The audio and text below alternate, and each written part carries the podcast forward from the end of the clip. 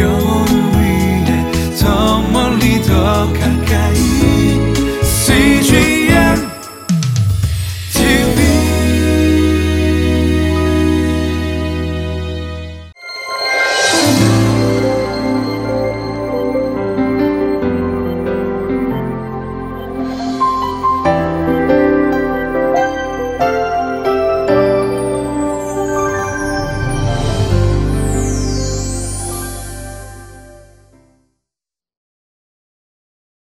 교회는 건물이 아닙니다. 교회는 하나님을 예배하는 자들, 예수 그리스도를 주라 고백하며 간증하는 사람들이 모인 예, 공동체를 교회라고 합니다.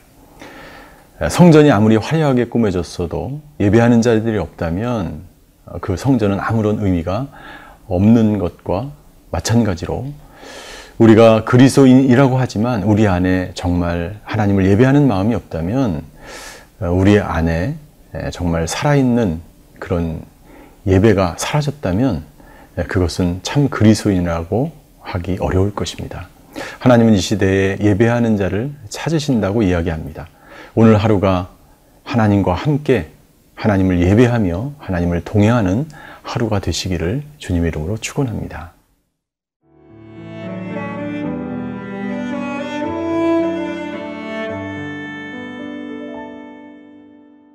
역대하 2장 1절에서 10절 말씀입니다. 솔로몬이 여호와의 이름을 위하여 성전을 건축하고 자기 왕위를 위하여 궁궐 건축하기를 결심하니라. 솔로몬이 이에 짐꾼 7만 명과 산에서 돌을 떠낼 자 8만 명과 이를 감독할 자 3,600명을 뽑고 솔로몬이 사절을 두로왕 후람에게 보내어 이르되 당신이 전에 내 아버지 다윗에게 백향목을 보내어 그가 거주하실 궁궐을 건축하게 한 것 같이 내게도 그리하소서. 이제 내가 나의 하나님 여호와의 이름을 위하여 성전을 건축하여 구별하여 드리고 주 앞에서 향재료를 사르며 항상 떡을 차려 놓으며 안식일과 초하루와 우리 하나님 여호와의 절기에 아침 저녁으로 번제를 드리려 하오니 이는 이스라엘의 영원한 규례니이다. 내가 건축하고자 하는 성전은 크니 우리 하나님은 모든 신들보다 크심이라. 누가 능히 하나님을 위하여 성전을 건축하리요? 하늘과 하늘들의 하늘이라도 주를 용납하지 못하겠거든. 내가 누구이기에 어찌 능히 그를 위하여 성전을 건축하리요? 그 앞에 분양하려 할 따름이니이다. 이제 청하건대 당신은 금, 은, 동, 철로 제조하며 자색, 홍색, 청색실로 직조하며 또 아로색일 줄 아는 재주 있는 사람 하나를 내게 보내어 내 아버지 다윗이 유다와 예루살렘에서 준비한 나의 재주 있는 사람들과 함께 일하게 하고 또 레바논에서 백향목과 잣나무와 백단목을 내게로 보내소서. 내가 알거니와 당신의 종은 레바논에서 벌목을 자라나니 내 종들이 당신의 종들을 도울지라. 이와 같이 나를 위하여 제목을 많이 준비하게 하소서. 내가 건축하려 하는 성전은 크고 화려할 것이니이다. 내가 당신의 벌목하는 종들에게 찌은 밀 2만 고루와 보리 2만 고루와 포도주 2만 밭과 기름 2만 밭을 주리이다 하였더라. 솔로몬은 왕으로 즉위한 이후에 첫 번째 하나님께 1천번의 제사를 드립니다. 그리고 그가 즉시 한 것이 있는데 그것은 뭐냐면 하나님을 위하여 예, 바로 성전을 짓는 것입니다. 오늘 저희가 읽은 본문의 1절에 보면 솔로몬이 여호와의 이름을 위하여 성전을 건축하고 자기 왕위를 위하여 궁궐 건축하기를 결심하니라 라고 기록되어 있습니다. 솔로몬이 성전을 건축하는데 예, 무려 7년이 걸렸고 궁궐을 건축하는데 10년이 걸렸다라고 기록되어 있, 알려져 있습니다. 여러분들 중요한 단어가 있는데 그것은 뭐냐면 하나님의 이름을 위하여 성전을 건축하였다고 하는 사실입니다. 오늘 이 본문의 말씀을 통해서 우리에게 주시는 하나님의 메시지는 무엇입니까? 내가 하고 있는 사역이나 내가 하고 있는 일들, 여러분들이 하고 있는 사업, 오늘 하루 여러분들이 하는 그 모든 것들이 누구를 위한 것이냐 하는 것입니다. 만약 그것이 하나님의 일을 위한다면 그것은 바로 성전을 건축하는 것과 똑같은 것입니다. 그래서 사도 바울은 우리에게 이렇게 증거하죠. 너희 안에 성령이 계신 것과 너희가 하나님의 성전인 것을 너희가 알지 못하느냐. 우리는 날마다 지어져가는 하나님의 성전입니다. 우리가 우리 마음 가운데 하나님을 모시고 살면서 하나님을 위하여 일을 하고 하나님을 위하여 사역을 하고 먹고 마시고 그의 나라와 그의 의를 위하여 먼저 행한다면 그것은 마치 하나의 성전을 날마다 지어져 가는 사람이 되는 것입니다. 솔로몬은 하나님을 위하여 성전을 짓기 시작합니다. 그래서 솔로몬은 이스라엘은 목축업이 주 산업이었기 때문에 여러 가지 산업이나 이런 것들이 발달되지 않았습니다. 그래서 솔로몬은 이방 사람 두로왕 후람에게 다윗 시대에도 그랬던 것처럼 백향목을 보내달라고 자기 나라는 그런 것이 없기 때문에 백향목을 보내달라고 두로왕 히라, 후람, 후, 후람에게 요청을 하는 것을 볼 수가 있습니다. 그런데 놀라운 사실은요, 이 4절부터 6절까지 보면 두로왕 후람한테 이 성전을 건축하면서 왜 이 성전을 건축하는지 그 건축의 의미를 설명하고 있는데 이것은 한편의 신앙 고백과 같은 내용입니다. 여러분들 솔로몬이 뭐라고 이야기하는지 한번 아, 보시기를 바랍니다. 사절에 보십시오. 첫 번째, 솔로몬은 이렇게 이야기합니다. 나의 하나님 여호와의 이름을 위하여 성전을 건축한다. 하나님은 나의 하나님이라고 하는 간증입니다. 멀리 계신 하나님이 아니고 누구의 하나님이 아니고 바로 나의 하나님. 우리 아버지 다윗과 함께 하셨던 그 하나님이 나의 하나님이라고 고백하죠. 두 번째 신앙 고백이 있는데요. 그것은 뭐냐면 우리 4절 후반절에 가니까 이 성전에서 이 성전을 건축한 이후에 여러 절기 안식일 초하루 여호와의 절기에 아침 저녁으로 번제를 드리기 위하여 하나님께 예배하기 위하여 내가 성전을 건축합니다. 다른 이유가 없습니다. 오직 단 하나의 이유가 있다면 하나님을 예배하기 위한 것입니다. 7년을 거쳐서 자기가 얼마나 하나님을 사랑하는지 보여주기 위한 것도 아니고 자기가 얼마나 재물 있는 것을 보여주는 것도 아니고 자기가 어떻게 큰 행사를 행하는 것을 보여주기 위한 것이 아니라 오직 하나님을 예배하기 위해서 이 성전을 건축하는 것이다. 세 번째는요. 네, 5, 절에 보십시오. 이방 사람 그 왕에게 이야기하는 것입니다. 우리 하나님은 모든 신들보다 크신 하나님이라고 이야기합니다. 내가 경배하고 내가 예배하고 내가 제사를 드리는 그 하나님은 모든 신들보다 크신 하나님이라고 고백하죠. 네 번째 고백입니다. 6절. 그 하나님은 하늘과 하늘들의 하늘이라도 주를 용납하지 못하겠다. 내가 그 성전을 어떻게 건축하리요? 나는 예배할 따름이다. 무슨 말입니까? 하나님의 높고 위대하심을 찬양하는 것입니다. 당시 사람들은 하늘이 여러 층으로 되어 있다고 말하고 있죠. 하늘과 하늘들의 하늘이라도 하나님을 담을 수 없다는 거예요.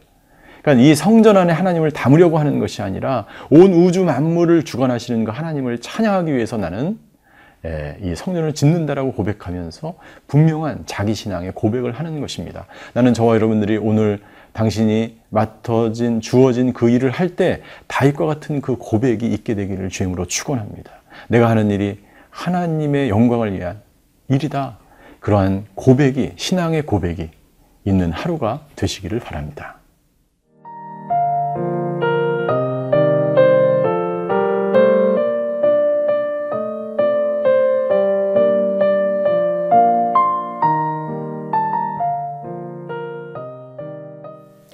성전을 짓는 이 솔로몬의 마음, 하나님을 향한 그 헌신과 열정, 이것은 정말 아름답고 어, 정말 위대한 것입니다.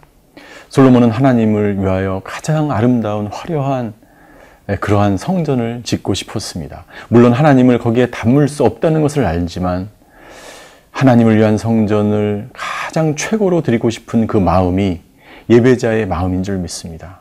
그런데 문제가 있습니다. 어떤 문제냐면 하나님을 정말 예배하고 싶은데 그래서 성전을 짓고 싶은데 그 기술력이 부족한 거예요. 그래서 두로왕 후람에게 백향목뿐만 아니라 이 성전을 잘 지을 수 있는 기술자를 보내달라고 이야기합니다. 그 내용이 7절, 8절 이렇게 기록되어 있습니다. 우리 이스라엘 사람들은 그 기술이 부족하니 우리는 아, 우리가 가지고 있는 자원을 가지고 너희들이 기술자를 보내줘서 그 사람들과 함께 이 성전을 짓고 싶다고 하는 것이죠. 이것을 통해서 우리에게 주시는 하나님의 메시지가 있습니다. 여러분들 하나님께서는요, 우리가 이 세상을 살아가면서 하나님을 예배하며 하나님께 경배하며 하나님께 영광 돌릴 수 있는 모든 자원들이 이 세상에 있다는 것입니다. 마땅히 우리는 그 모든 것들을 통하여 하나님을 예배 드려야 한다는 것입니다. 두 번째 우리에게 주시는 말씀이 있는데 하나님을 예배하는 그곳은 이스라엘 백성뿐만 아니라 아무리 이방인이라도 모든 사람들이 와서 예배 드릴 곳이라는 것을 이 성전을 건축하는 것을 통해서 우리에게 말씀해 주고 있는 것입니다. 하나님은 모든 나라와 열방과 언어와 민족과 족속과 방언 가운데 찬양을 받으셔야 할 분위기에 모든 곳에 하나님의 예배의 처소가 있어야 됨을 또한 말씀하는 것입니다. 세 번째 주시는 교훈의 말씀이 있습니다. 그것은 우리가 하나님의 성전을 짓는 사람으로서 저와 여러분들의 하루의 그 일과 사역과 봉사가 날마다 하루, 하루하루 하나님의 성전을 지어가는 것이라면 우리가 그러한 성전을 짓는 사람으로서 준비되어 있는가? 성전을 짓기 위해서는 분명히 사람이 필요하고 백향목이 필요하고 기술자가 필요하고 여러 가지 자원이 필요합니다.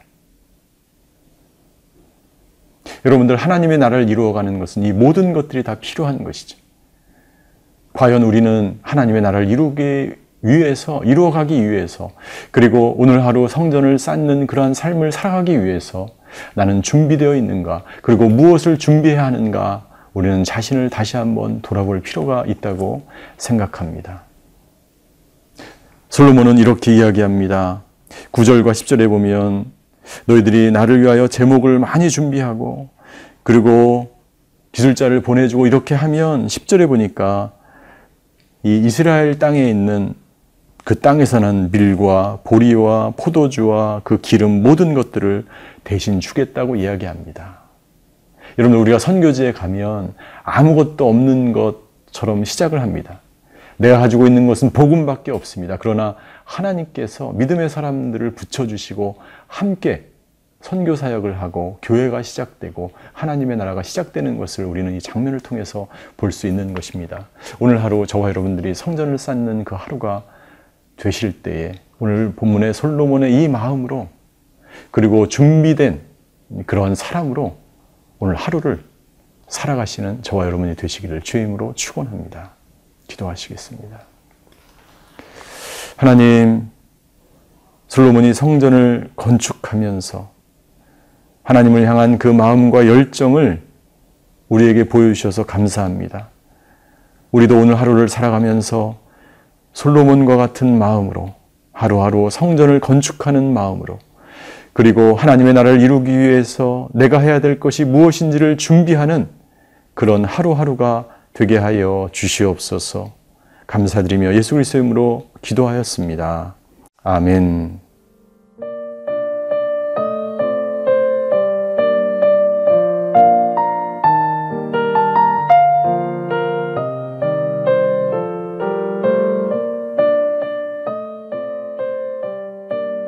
이 프로그램은 시청자 여러분의 소중한 후원으로 제작됩니다.